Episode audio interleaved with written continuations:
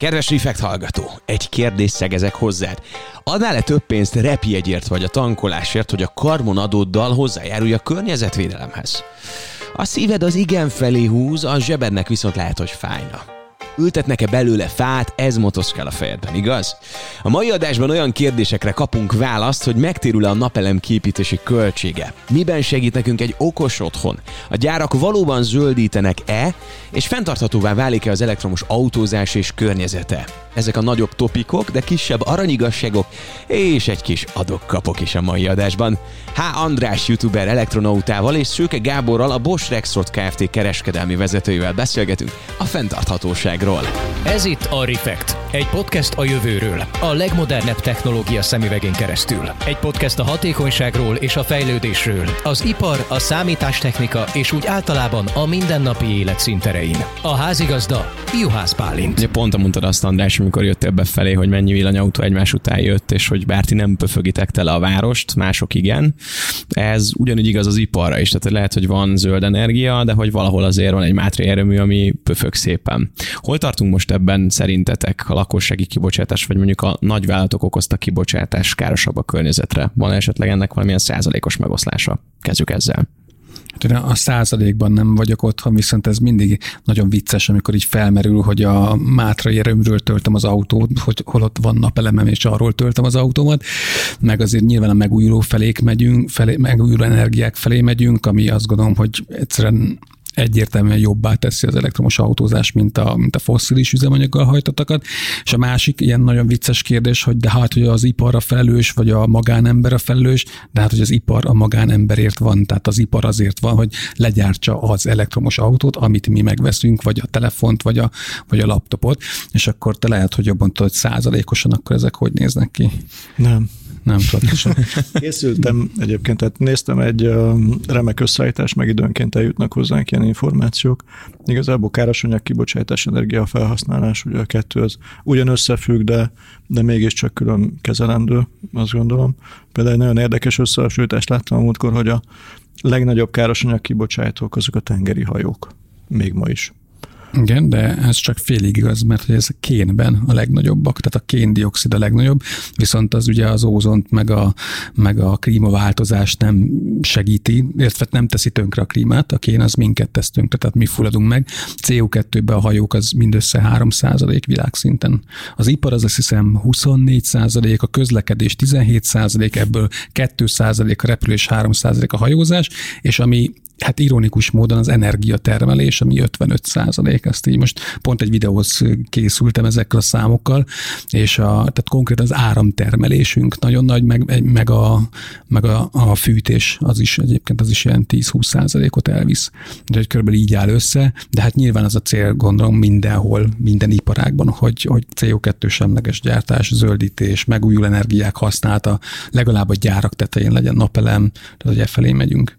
Az energiahatékonyság az egy rettenetesen fontos kérdés, az biztos. Tehát, hogy a rendelkezésre álló energiát hogyan használjuk föl, abból mennyi produktumot állítunk elő, vagy ugyanazt a produktumot kevesebb energiával állítsuk elő, tehát ez mind a kettő nagyon fontos trend, azt gondolom, és hát ezért tennünk is kell, és teszünk is. Az mikor kezdődött, hogy erre figyeljenek a vállalatok most, amikor így megkongatták mondjuk a klímavészharangot?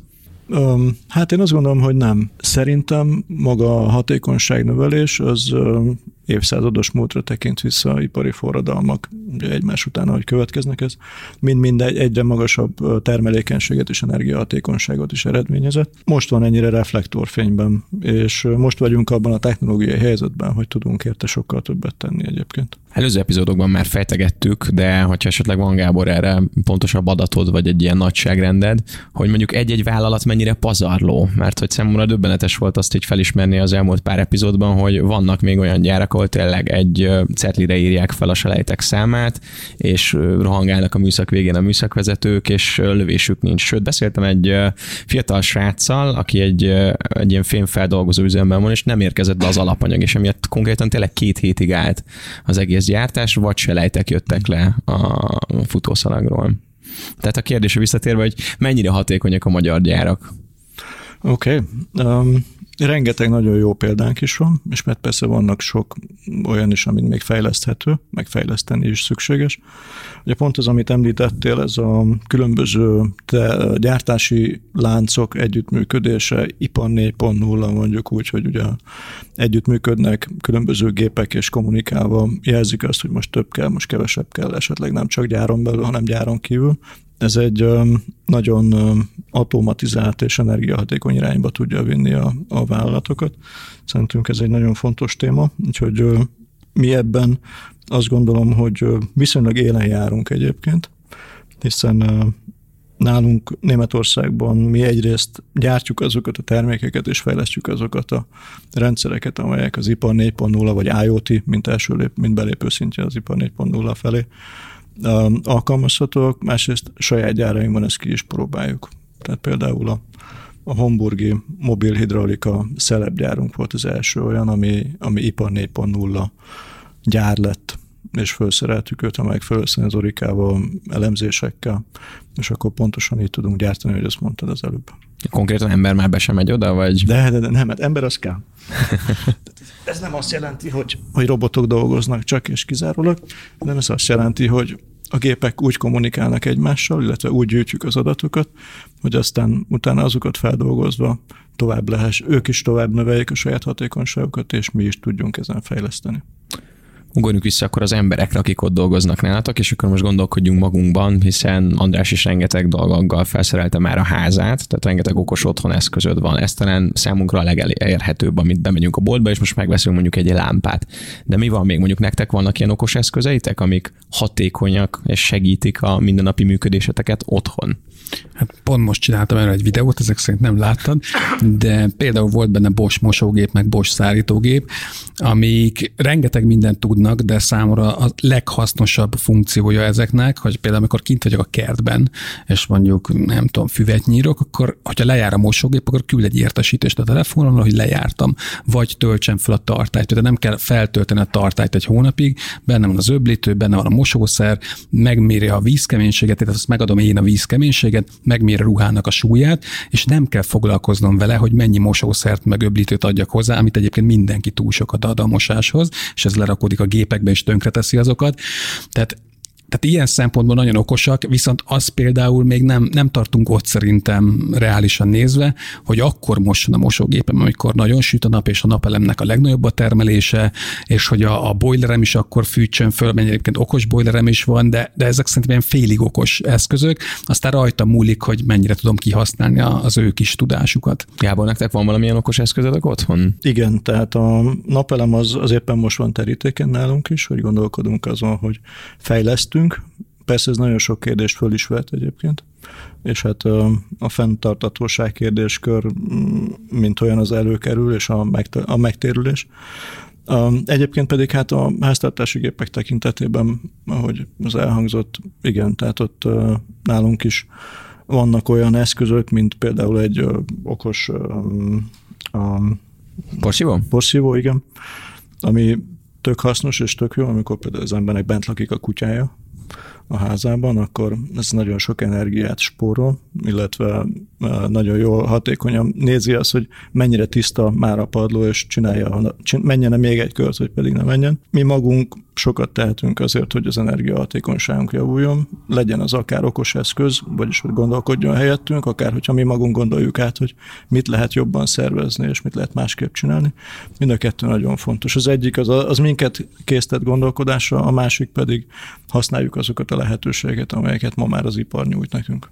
Nekem a barátaim azok folyamatosan átgatják a légkondit, a klímát, már addigra hűti le, vagy akkor melegíti, vagy például amikor elmennek nyaralni, akkor esténként felkapcsolják a villanyt, hogy azt higgyék az emberek, hogy otthon vannak, vannak ilyen megoldások is. De már a villany kapcsolgatásánál vagyunk, azért eh, vannak már olyan rendszerek, amik érzékelik, hogy otthon vagyunk-e vagy sem, és hogyha felkapcsol vagyunk egy lámpát, akkor lekapcsolja utánunk, ezzel piciben tudunk segíteni magunkon. Vagy hogyha mondjuk ugye utánunk kapcsolgatja a lámpát, ahol éppen haladunk a házban, és nem az van, hogy mondjuk tíz emeletnyi lépcsőházék folyamatosan. Na de mi újság a gyárakban? Tehát, hogy ott, ott kikapcsolja le a villanyt. Rengeteg energiahatékonysági dolog van, amivel foglalkozni lehet. Hogy mindenki csinálja, ez egy nagyon jó kérdés.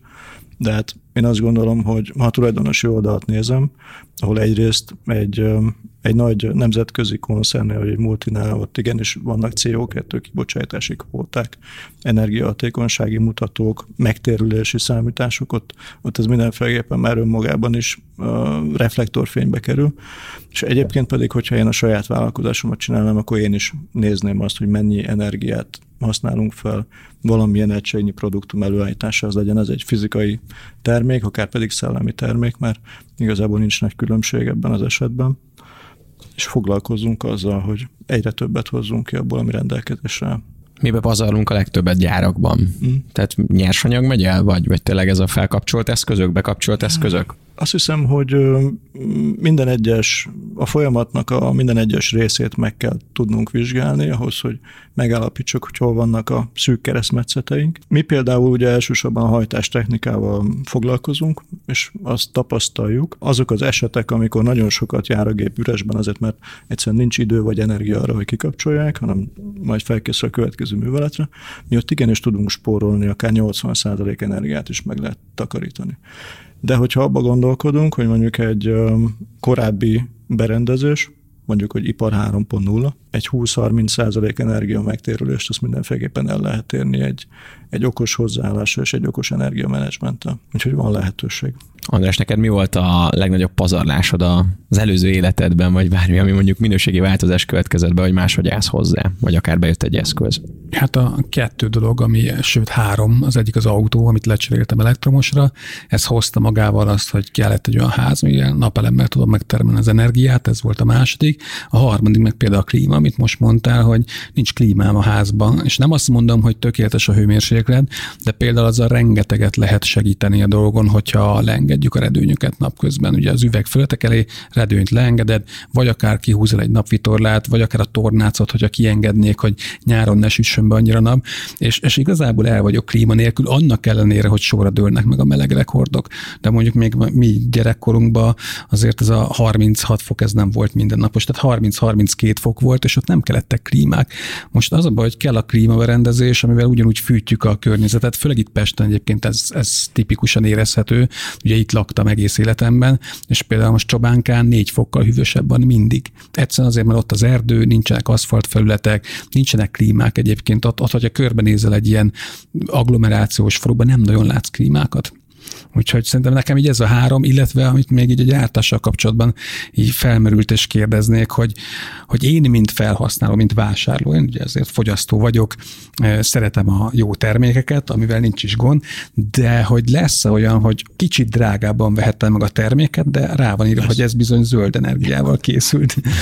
tehát, tehát jelenleg ezt most nem tudom, az Apple-ről például, amit használok telefont, erről tudom, hogy az Apple az nagyon sokat foglalkozik ezzel, újra hasznosít energiahatékonyság már 20 éve igazából, tehát ez nem egy újdonság, de például, hogyha veszek egy e mondjuk most nevesítsük, legyen egy Bosch e vagy egy bármilyen más márka, és a Bosch legyen drágább, de oda van írva, hogy ez viszont napelemes energiával készült, és hogy a lehető legzöldebben. Mm. Hogy van, van-e ilyen terve a, a gyártóknak? Szerintem nagyon jó ötlet, hogy ezzel is lehet a fogyasztókat arra inspirálni, hogy energiahatékony, fenntartható, kisebb ökológiai lábnyomó termékeket vásároljanak, úgyhogy akár legalább azt ráírni, hogy karbonsemleges gyártásból származik ez a termék. Szerintem ez tök hmm. jó ötlet. Én, én... De ezért adnál több pénzt? Persze, persze, simán. Én Hány repülő... százalékkal? Most nem, akár 10%-kal is adnék több pénzt, de, de igazából ez mindegy. Most a repülőgépeknél nézegettem, hogy terveznek bevezetni majd karbonadót, és hogy mondjuk a 30 ezer fontos repülő egy lenne 31 ezer forint. Sőt, Vagy most, hát most az egyik üzemanyag gyárt, vagy üzemanyag kúthálózat itt Magyarországon is bevezette, hogy fizethetsz 5 vagy 10 forinttal többet literenként az hát üzemanyag. 4 forint, nem 4 is forint? Tehát, elhanyagolható, igen. Bár most a magas üzemanyag, üzemanyag árak mellett így nem biztos, hogy annyira elhanyagolható, de hát ugye járunk elektromos autóval, és akkor azt lehet otthon tölteni, otthoni áram a megújulóval.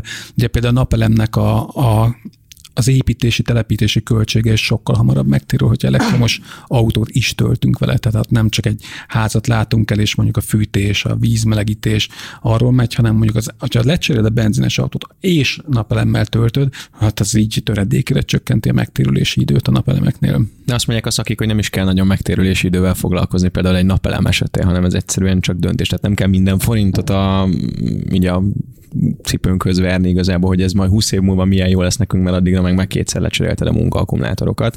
Szóval ez inkább csak egy hozzáállás kérdése, nem? Én ugyanezt gondolom, igen. Nem, nem kifejezetten. Persze jó érzés, hogy nulla forint a havi rezsim, vagy ilyen minimális, de tényleg, tehát hogy most valami 30 ezer forint lesz a, a villanyköltségem egész évre, de ebben benne van az összes tankolásom is, tehát hogy minden benne van, a fűtés, a, a melegvíz, de hogy nem ez volt az elsődleges cél, hanem, hanem az, hogy, hogy tényleg így fenntarthatóan éljek és példát mutassak másoknak, mert, mert például napelemre olyan állami támogatások vannak, amivel gyakorlatilag a villanyszámlát árából kifizeted a napelemet. Ugyanannyi fizetsz, mint hogyha villanyszámlát fizetnéd, csak lesz napelemet, és akkor tényleg mondjuk tíz év múlva ingyen lesz az energiád, vagy az áramod, vagy legalábbis mai tudásunk szerint gyakorlatilag ingyen lesz. Beszünk arról, hogy mi az, ami most elengedhetetlen lesz a következő években, hogy ezek közül a megoldások, amikor eddig beszéltünk, hogy melyik lesz az, ami mondjuk az egyszerű embereknek fontos lesz, vagy fontosabbá válik, és mondjuk a gyáraknak mi kell, hogy a következő lépésük legyen így a fenntarthatóságban, zöldítésben. Ez így szubjektívan is jöhet. Minden. Tehát én, én azt gondolom, hogy minden fontos lesz. Tehát nagyon sokszor megkapom, én ugye főleg elektromos autókkal foglalkozom, és nagyon sokszor megkapom, hogy de hát a, az ipar sokkal nagyobb szennyező, vagy a hajók, vagy a repülők, valami egyébként nem igaz, de, de ez, ez mindig előjön, és én mindig azt szoktam mondani, hogy ne mutogass újjal, mert hogy minden nagyon fontos. Tehát ahogy az autókat ki kell zöldíteni, úgy az energia termelésünket is ki kell zöldíteni, a gyártást ki kell zöldíteni. Tehát én, én hiszek abban, hogy már annyi szemét van a világon, hogy hogy hogyha most egy pár évig nem bányásznánk alapanyagot, akkor is gyakorlatilag tudnánk gyártani mindent újrahasznosított anyagokból, és én azt gondolom, hogy hogy mindenkinek fontos ez, nem csak a gyáraknak, hanem hiszen a, a gyárak is embereknek gyártanak, az emberek, akik megvásárolják, nekik is ugyanolyan fontos, és hát a, az egész emberiségnek minden ugyanolyan fontos. Ja, hát ugye nagyon fontos az, hogy mennyi energiát használunk, és hát a másik kérdés az, hogy ezt hogyan termeljük meg, és hogy hol, tehát mennyire lokális, vagy mennyire globális az a, az a károsanyag kibocsátás, ami egy esetleges energiatermeléshez kapcsolódik. Az energiafelhasználásban elindítottunk egy, hát az most már biztos több mint 20 éve, a mobil technikában egy programot, ezt úgy hívjuk, hogy Rexroad for Energy Efficiency, ez leíró úgy néz ki, hogy Rexroad 4EE, az angolul sokkal jobban hangzik. Ugye ennek van négy alappillére, az egyik az, hogy gyártsunk olyan termékeket, amelyek önmagukban egyre energiahatékonyabbak. És ez tök jó kézen fogható, mert hogyha arra gondolok, hogy mondjuk a 80-as években egy axiáldüvettyű szivattyúnak a hatásfoka örültünk, hogy elérte a 80-82 százalékot, vagy gyártunk olyat, ami 96. Ez egy, ez egy elég, elég szembeötlő változás, azt gondolom. Következő az, hogy annyi energiát biztosítsunk a adott folyamathoz, amennyire az igényel, és a rendszert azt ennek megfelelően energiahatékonyan tervezzük meg. És amennyiben van lehetőségünk, mert a rendszer adottságai ezt lehetővé teszik, akkor nyerjünk vissza energiát, hogyha tudunk. Szerintem ezek előrébb visznek minket ahhoz, hogy zöldítsünk magán a termelésem, mert hogyha egyre kevesebb energiát használunk fel, akkor csökken a károsanyag kibocsátásunk is. Ez jó kézzelfogható egyébként a, a mobil technikában, ahol egyre szigorúbbak a károsanyag kibocsátási normák is, de hát ugyanez igaz az iparban, ahogy beszéltünk róla az imént a széndiokszid kvótákkal kapcsolatosan. És hát fontos, amit, amit mondtál, hogy járjunk élen ezekben a változásokban. Tehát mindig kell egy úttörő, aki ezt kipróbálja, és utána el is mondja másoknak, hogy egy én ezt csináltam, jól működött, jól sikerült, ezt tanultam még belőle, és így fogom továbbfejleszteni. Emlékszem Magyarországon a, valamikor a 2000-es évek legelején készítettünk először egy olyan hajtást, ez egy vagonbuktató berendezés volt, azért egy vasúti vagonoknak a felemelése és belőle a nyersanyagnak a kicsúsztatása volt a feladat, ahol egy olyan hajtást csináltunk, ami, amikor visszasülyeztették ezt a vagont, akkor az visszatermelte az energiát. Ez egy eléggé egyedülálló technológia volt még akkor, akkoriban, nem volt az iparban elterjedve, viszont azóta egyre inkább vannak követők, és egyre inkább fejlődik ez a technológia. Úgyhogy lehet ebben előre lépni. Tehát mondjuk egy önfenntartó gyár is elképzelhető majd a későbbiekben, vagy már lehet, hogy vannak ilyenek, hogy saját szélerőmű, saját napkollektorok, napenergia? Biztos vagyok benne, hogy létezhet, illetve valószínűleg létezik is. De ez lehet cél, tehát hogy így lekapcsolódjon a, a hálózatról, és akkor tényleg ott lokálisan mindent megoldjon? Szerintem igen. Persze, tehát a károsanyag kibocsátás csökkentése, azt gondolom, hogy ez mindannyiunknak a, az érdeke. Legalábbis, hogyha gondolkodunk azon, hogy a gyermekeink és az unokáink is még valamilyen levegőt szeretnének szívni, nem pedig palackozni, akkor szerintem ez fontos. Hát sőt, mi is. Azért most így látszik, hogy eléggé nagy a baj, talán még nagyobb is, mint sokan mondták. Úgyhogy a következő tíz évben valószínűleg már, már kellemetlen lehet a mi életünkben is a, a klímaváltozás. És hogyha hogyha az egyéneket is le tudjuk félig meddig választani a hálózatról, akkor nyilván a gyárakat is le tudjuk, és szerintem akkor lesz a, a nagyon nagy előrelépés ebben, talán pont most indul éppen, amikor a, a megújuló energiának az ára olcsóbb lesz, mint mondjuk a fosszilisnak az ára. Tehát ha olcsóbb lesz napelemet meg szélerőművet telepíteni, mint mondjuk egy szénerőműből venni az áramot, akkor nem, nem lesz kérdés, hogy, a, hogy az ipar le, le fogja cserélni a, a megújuló energiára az energia szükségletét. De egyébként ez a vagonos dolog, ez vicces, pont most olvastam, hogy egyre több bányában raknak be hatalmas elektromos kamionokat, amik ugye fölfelé fölmennek a saját kis hajtásukkal akkumulátorról, és megpakolják, akkor ugye hát a gravitáció miatt egyszerűen ugyanannyi energiát visszatermel, csak amiatt, hogy telerakják súlyjal, és ezért sosem kell tölteni. Ezek ilyen, hát majdnem sosem, tehát nagyon minimálisan, mert hogy ugye nagy súly miatt és brutális az energia visszanyerés.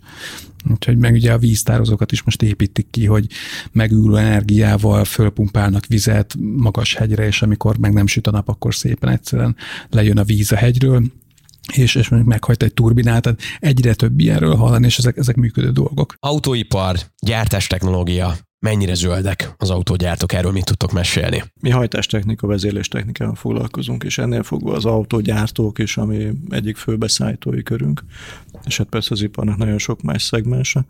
Tehát azok a, azok a témák, hogy energiahatékonyság, ez minden egyes gyártóberendezésnél ez egy nagyon fontos kérdés és az autógyártók, akik ugye kifejezetten a károsanyag kibocsátásra, a járművek károsanyag kibocsátására arra igenis figyelnek, ott náluk a gyártás hatékonysága és a csökkentett energiafelhasználás az egy nagyon fontos szempont. Tehát főként akkor a, tehát ott spórolnak, de hogy vannak még ilyen más zöld dolgok, amiket be tudnak vetni? Nem tudom, hogy például mint napelemeket raknak az autóra, erről ugye volt epizód, vagy korábbi epizódban szó, hogy ilyen próbálkozás is volt, hogy abba belenyúlnak, vagy hogy nem tudom, ott a fékenergiát felhasználják. Oké, okay.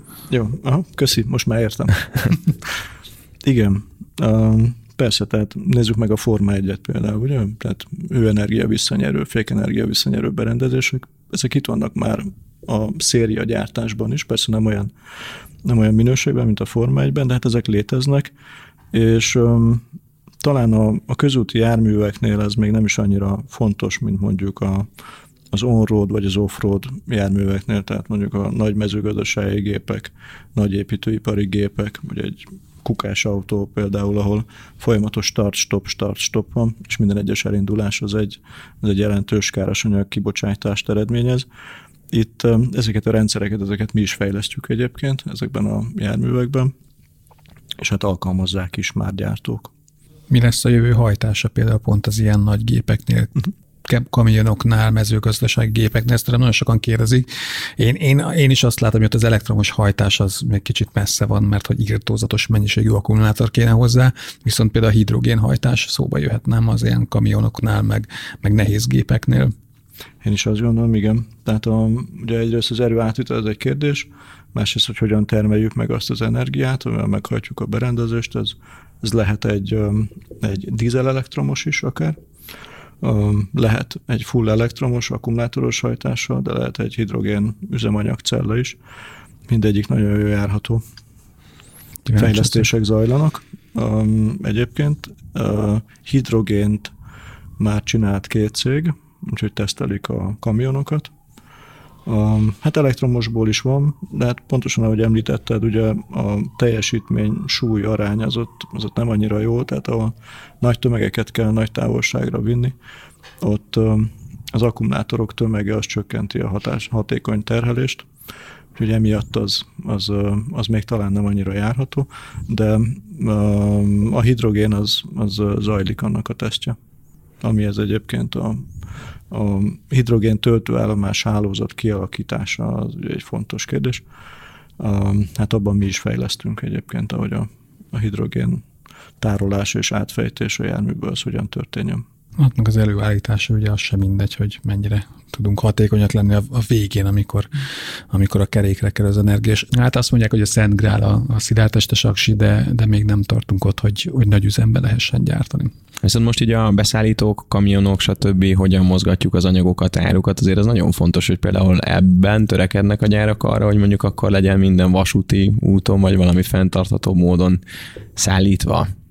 Vagy van-e mondjuk egy ilyen nyomás a, a kis beszállítók irányába, akár anyagból, hogy, hogy akkor ők is lépjenek rá az útra, vagy ahogy mondtad azt, hogy ugye, hogy ti mondjuk törekedtek, vagy nagyobb cégek törekednek, akkor így ez magával húzza. Mi elköteleztük magunkat a, a, az energiahatékonyság mellett. Azt gondolom, hogy a világ számos vezetőiparvállalata hasonlóképpen tesz vagy tett már, hogy a, a Bosch az 2020-ra valamikor nyáron elérte ezt a karbonsemleges státuszt, és azt tűzték ki célul maguk elé a vezetőink, ez elénk a vezetőink, hogy 2030-ra további 15%-kal csökkentsük a teljes beszállítói láncunkban a széndiokszid kibocsátást. Azt gondolom, hogy ez egy eléggé komoly és jelentős vállalás, mindannyiunknak tenni kell érte, és tenni is fogunk érte. És ebbe beletartozik az is, hogy mondjuk az áruk szállítása az hogyan történjen milyen beszállítókat használunk, ők milyen technológiával gyártanak, ez egy eléggé átfogó, átfogó fejlesztési folyamat kell, hogy legyen. Akkor ezt a gyáraknak kell pusolnia igazából, Abszolút. akkor lesz változás. Igen. És mi Mondjuk... Vagy a vásárlóknak. Tehát, hogyha én a zöld terméket veszem meg, akkor, akkor a vásárlók is tudják pusolni ezt. Nekünk egyszerű embereknek mondjuk a közlekedés, vagy mondjuk, hogy abban is fenntarthatóbbak legyünk, hogy tényleg buszra üljünk, tényleg vonattal közlekedjünk inkább. Pont itt egy kicsit filoztunk azon így a beszélgetés előtt, hogy neked Csobánkáról bejutni nem lenne olyan egyszerű így a közösségi közlekedéssel, de véleményem szerint ebbe az irányba kell menni.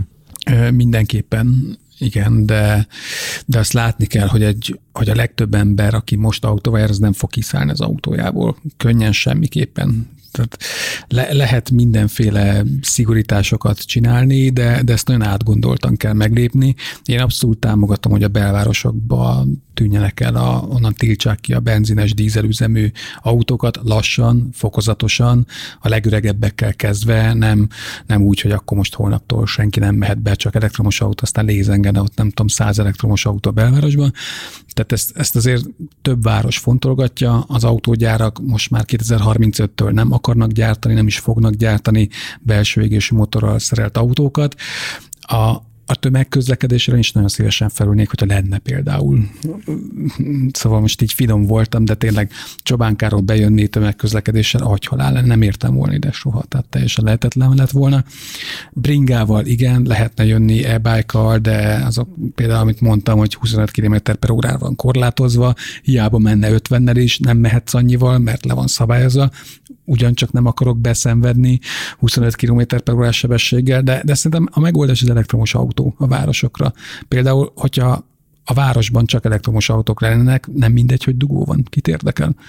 nem pufogják tele a város, nullát fogyaszt az elektromos autó gyakorlatilag a dugóban állva, max a klíma meg a fűtés tud fogyasztani télen, illetve nyáron, de egyébként így, így kit érdekelne, hogyha dugó van azt majd az ember eldönti, hogy most bringázni akar, vagy pedig ül az elektromos autójában a, a dugóban, úgyhogy ezt, ezt szerintem a közlekedésben mindenféleképpen a, a főleg a, a személyautóknál az elektromos irányba kell menni, de a, a tömegközlekedésben is. Most például Pécsen azt hiszem, ott most új buszokat állítanak forgalmas, mint azt hiszem 20 elektromos busz lesz, meg jönnek a hidrogénüzemű buszok is, minden. Egyszerűen a, ami most van, az biztos, hogy nem jó. Tehát azért azt, azt látjuk, meg érezzük. És mikor látod magad előtt azt, amikor már négyen ültök az elektromos autódban, és random szomszédokkal jöttök be Csobánkára, mert talán ez lehet egy következő lépés. Ugye mondtad, hogy tíz év múlva már nagyon nagy para lesz, hogyha nem lesz változás a fejekben, és szerintem ilyenekbe is kell gondolkodni, hogy az emberek is egy kicsit jöjjenek közbe egymáshoz, hogy nem tudom, applikáció 10 órakor, 11-kor délbe kimegy be Csobánkáról Pest, és akkor vigyen el még három embert. Hát igen, ez, ez egyébként most is lehetne csinálni, és ez mindig megbukik, mert az emberek ez de a legtöbbség az introvertáltak, meg önzők, és nem akarnak más embereket beültetni a kocsiukba. Nyilván működnek ilyen rendszerek, például az Oscar, de, de azért ezek nem terjedtek el. Én, én például azt mondom, hogy minek kell bejönni az agglomerációra, egy csomó embernek dolgozni. Ott a home office a Covid alatt kiderült, hogy ez teljesen működik működőképes, hogyha ezt lehet mérni, ellenőrizni, akkor felesleges bejárni egy irodába az agglomerációból Pestre. Már, már egy csomó ember otthon maradhatna, és akkor ugye jön az, hogy akkor az otthoni energiafogyasztás nő, és akkor azt megújulóra átcserélni, hiszen nem a, a, az irodának a a töltőit használja, a konnektorait a laptop töltésre, hanem otthonról dolgozik. Tehát ez mindig, hogyha egy problémát megoldunk, akkor felvet egy újabb problémát, de én azt gondolom, hogy az irányt eldöntjük, akkor az már egy ilyen fél siker. Hát font, fontos az irány szerintem is, csak az a kérdés majd, hogy hogyan tudjuk azt föntartani. Mert például, hogyha most hirtelen egyik pillanatra a másikra egy csettintenénk, és azt mondjuk, hogy eltűntek a földről a, a belső égésű motorral hajtott autók, akkor valószínűleg sorsolnunk kéne, hogy most ki fog vezetni, mert egyébként nincs annyi energia, elektromos energia, amivel tudnánk ezt portolni. Tehát az, hogy hogyan alakítjuk át ezt a, ezt a közlekedési szemléletet, ez el kell kezdeni. Viszont, ahogy említetted, pontosan jönnek az újabb kérdések, amelyekre aztán szépen sorban megoldást kell találni, és a rendelkezésre álló energia mennyisége és annak az elosztása az egy nagyon, nagyon komoly kérdés ebben a tekintetben.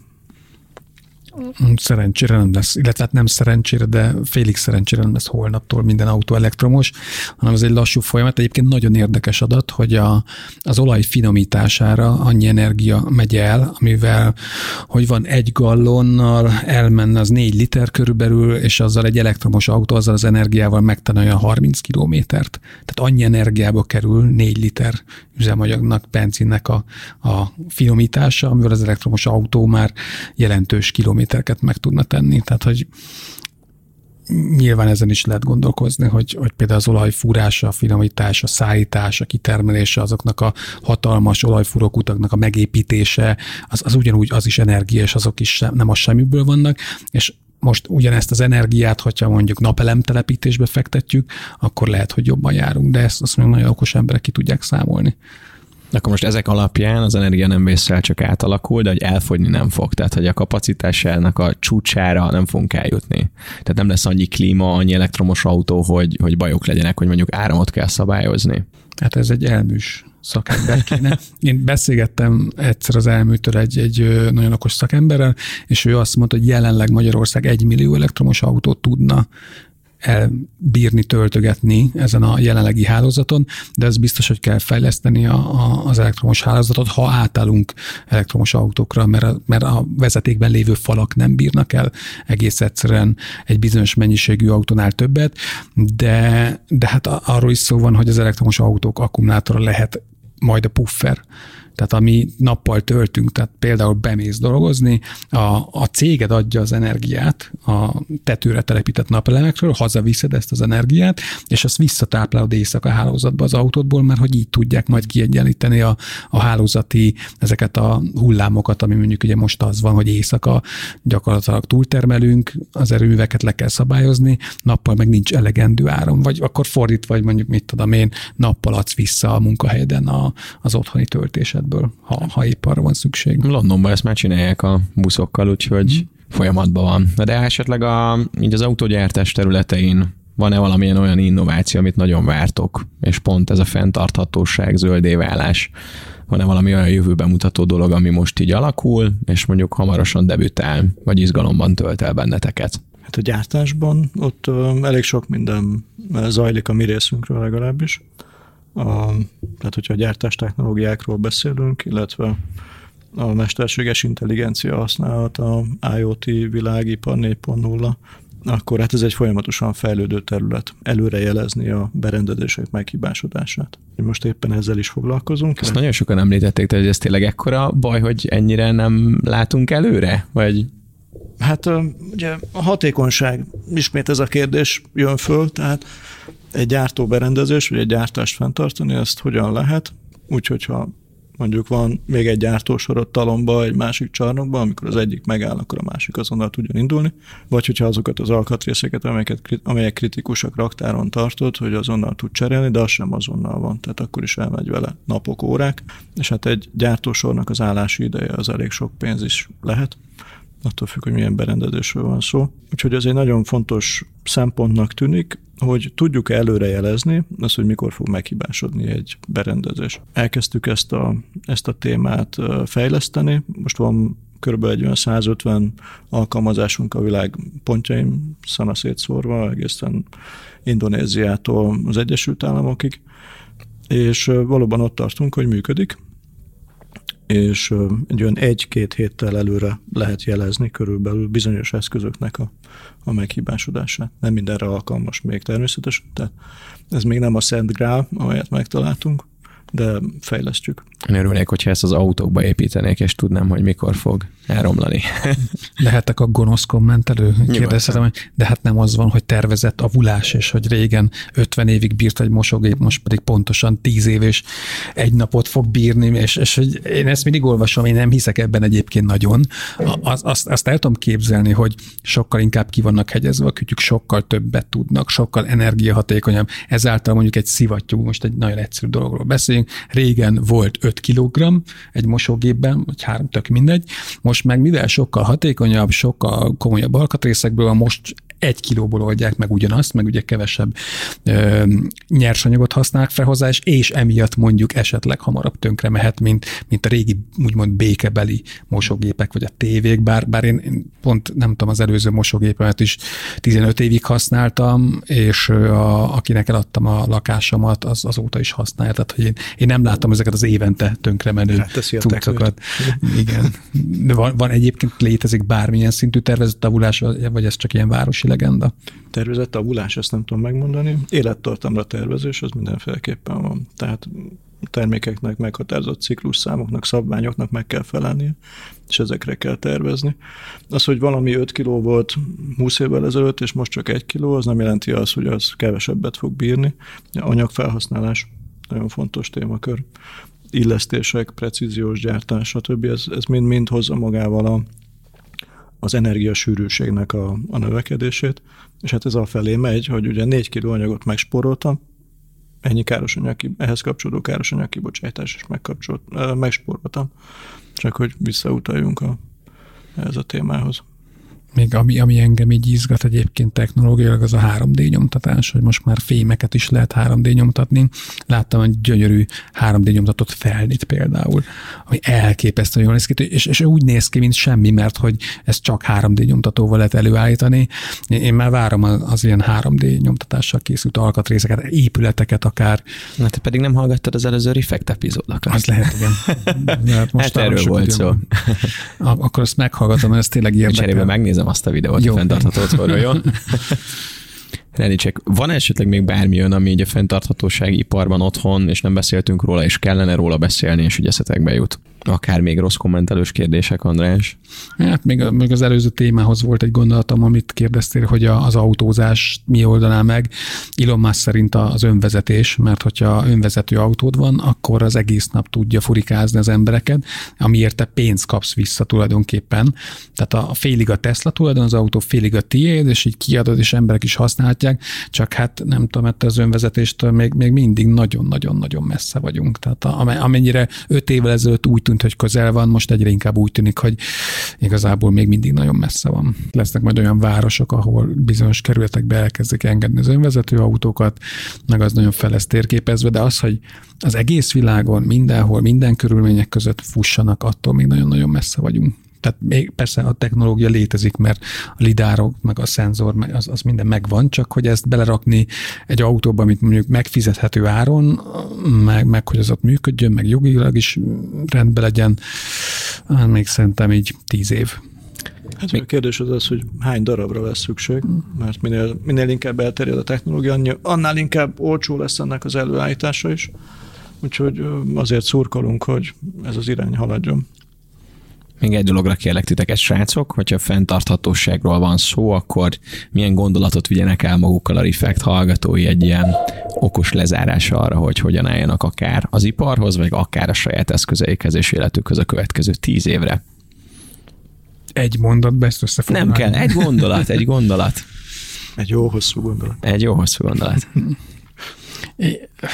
Én csak a saját példából tudok meríteni, hogy, hogy elképesztően jó érzés nyáron, amikor brutális napsütés van, bedugni az autót a, a töltőre. És tudom, hogy most közvetlenül az inverteren keresztül a napenergia tölti az autót, és hogy az ember így kitanulja, nem, jó, jó lenne egy okos rendszer erre, ami ezt egy automatán tudja, és igazából meg lehetne oldani, de, de nincs rá nagyon szükség, viszont tényleg baromi jó érzés, vagy, vagy akkor fűteni fel a meleg vizet, vagy bár, bármi bármint. Tehát az, hogyha egy az ember csak egy pici napelemmel elindul, szerintem az ilyen iszonyú jó érzés tud lenni, és az egész életét meg tudja változtatni. Tehát én pesti gyerek voltam, és kiköltöztem az agglomerációba, mondhatjuk, hogy vidékre, és van kertem, és mélegelőm is van, bár tudom, hogy ez mostanában ilyen politikai felhangja van, igazából én már februárban kitaláltam, hogy mélegelőt akarok, mert egy kertész adta az ötletet, hogy minek, minek fű. Tehát nem focipályád van, hanem, hanem ott van egy kerted, akkor miért ne élhessenek ott az állatok veled együtt, és már akkor is ezt akartam, és működik. Tényleg is tele van pillangóval a kertem, és termelem magamnak az energiát, és, és, és nem égettem el a pénzem szó szerint. Most, amikor hallom, hogy 500 forintos üzemanyag árközledik, én csak egy mosolygok, meg egy kicsit sajnálom azokat, akik kútra kell, hogy járjanak. Úgyhogy szerintem így ilyen egyszerű. Hát magunk tehetünk azért, hogy úgy használjuk fel a rendelkezés álló energiaforrásainkat, hogy aztán a utánunk következők is dönthessenek arról, hogy ők mit szeretnének vele csinálni. Szerintem ez nagyon fontos.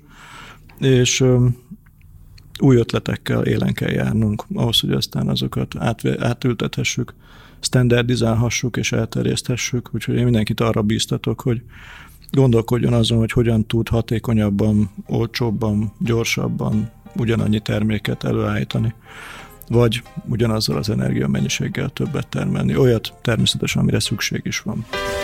Ez volt a Refekt, Juhász Bálintal. További tartalmakért, epizódokért keres bennünket a Spotify-on, az Apple Podcast-ben és a további podcast platformokon.